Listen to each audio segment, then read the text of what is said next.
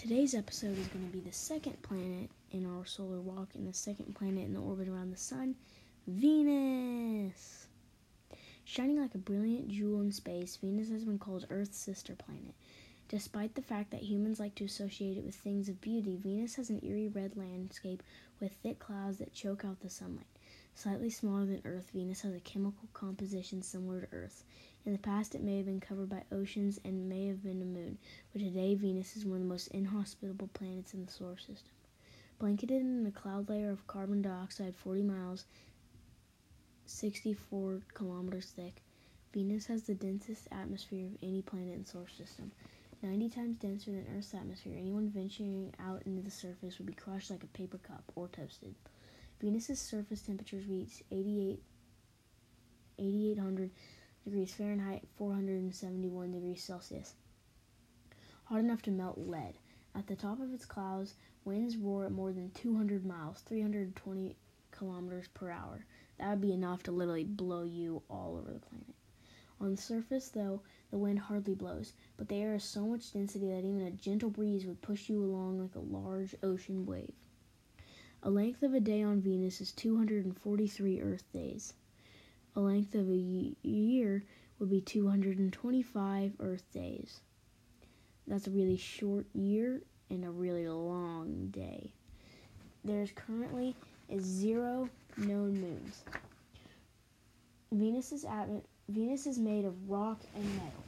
Its atmosphere is carbon, mostly carbon dioxide and nitrogen. It has no moons, no rings.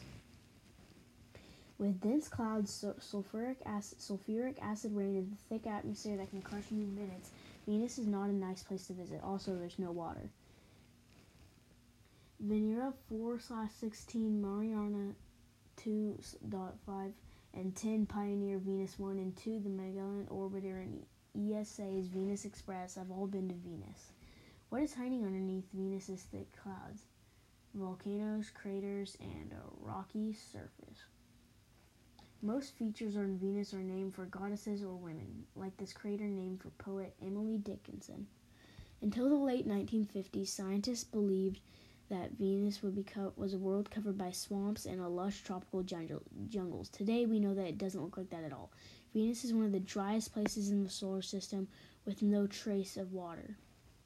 No need for predicting the weather here. As far as astronomers can tell, rain never occurs. Falling droplets of sulfuric acid evaporate before they reach the ground. The temperature doesn't change between day and night. It is the same forecast all the time. So if you want to get a job on Venus, well, don't choose a meteorologist. Venus's surface is pocked by large meteor craters that range that range in size from 1.5 million miles more miles to 170 miles, 2.4 to 270 kilometers across. There are no small craters because the thick atmosphere causes smaller meteorites to burn up before hitting the ground. Two large flat highland areas may have been left behind from an earlier time when there were ancient oceans on Venus. One in the northern hemisphere, Ishtar Terra, is about the size of Australia. Along the equator, Aphrodite Terra is about the size of South America.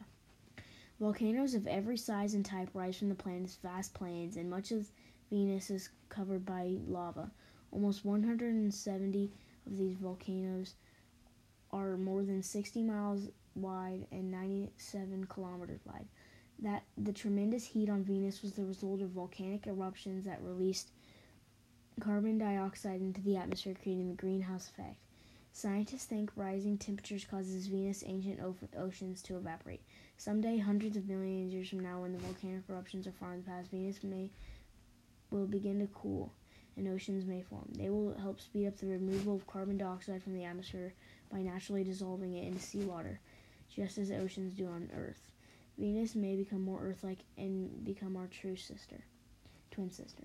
Venus is the third brightest object in our sky, after the sun and moon. In fact, if you have a star chart and know where to look in the sky, you can spot Venus even in the daytime. The ancient Greeks believed it was two separate objects Hesperus, the evening star, and Phosphorus, the morning star. Because its orbit is inside Earth, Venus can appear in both the early evening sky and the early morning sky. Viewed from Earth, Venus goes through phase changes, just like the moon. When it is farthest away from its orbit, it looks smallest in size, but it is fully illuminated by the sun. In shape, it resembles a full moon. As it draws nearer to the Earth, its size grows larger, but its phase now resembles a thin crescent, so it looks dimmer to us. When the astronomer Galileo first observed Venus in 1610, it was added proof that not everything in the heavens circled around the Earth, as many believed. Galileo's observation, was important evidence for the theory that the Earth and all the other planets circled around the Sun. You can easily watch Venus change phases over a period of weeks with a small telescope at 40 times. It may appear slightly distorted with rings of yellow and purple around it because our thick atmosphere distorts light from Venus. The landscape of Venus is 80% volcanic plains covered by strange dome like structures that are the result of molten rock bulging out, then hardening. Then the shield volcano known as Gula Mons stands about 2.4 miles, 4 kilometer, 4 k miles high. Clouds from a th- form a thick blanket around Venus, reflecting light back into space and keeping the planet much cooler than it would be without them. But the high concentration of carbon dioxide in the atmosphere also traps heat, causing the greenhouse effect. Scientists are now concerned about the growing concentration of carbon dioxide in the Earth's atmosphere. Like Earth, Venus has a nickel iron core surrounded by a molten rock mantle and crust. At this mantle of molten rock pushed up, it flowed out of the volcanoes in the form of lava. The oldest surface features on Venus are less than 800 million years old. At 42 miles in, in Venus, it is 608, 68 kilometers. It is negative 450 degrees Fahrenheit, negative 443 degrees Celsius. At 35 miles down, it is 56 kilometers, 59 Fahrenheit, and 15 degrees Celsius. At 50 kilometers down, is 163 degrees Fahrenheit, 73 degrees Celsius. At 408, 48 kilometers, it is 196 Fahrenheit, 91 Celsius. At 31 kilometers down, it was 4 428 Fahrenheit degrees and it is 220 degrees Celsius. One day on Venus is 117 Earth days. One year on Venus is 225 Earth days. Those are a very short year and a very long day, like Mercury. This is all I'm going to give you for Venus today. We will continue our solar walk into our own planet tomorrow next on our next episode.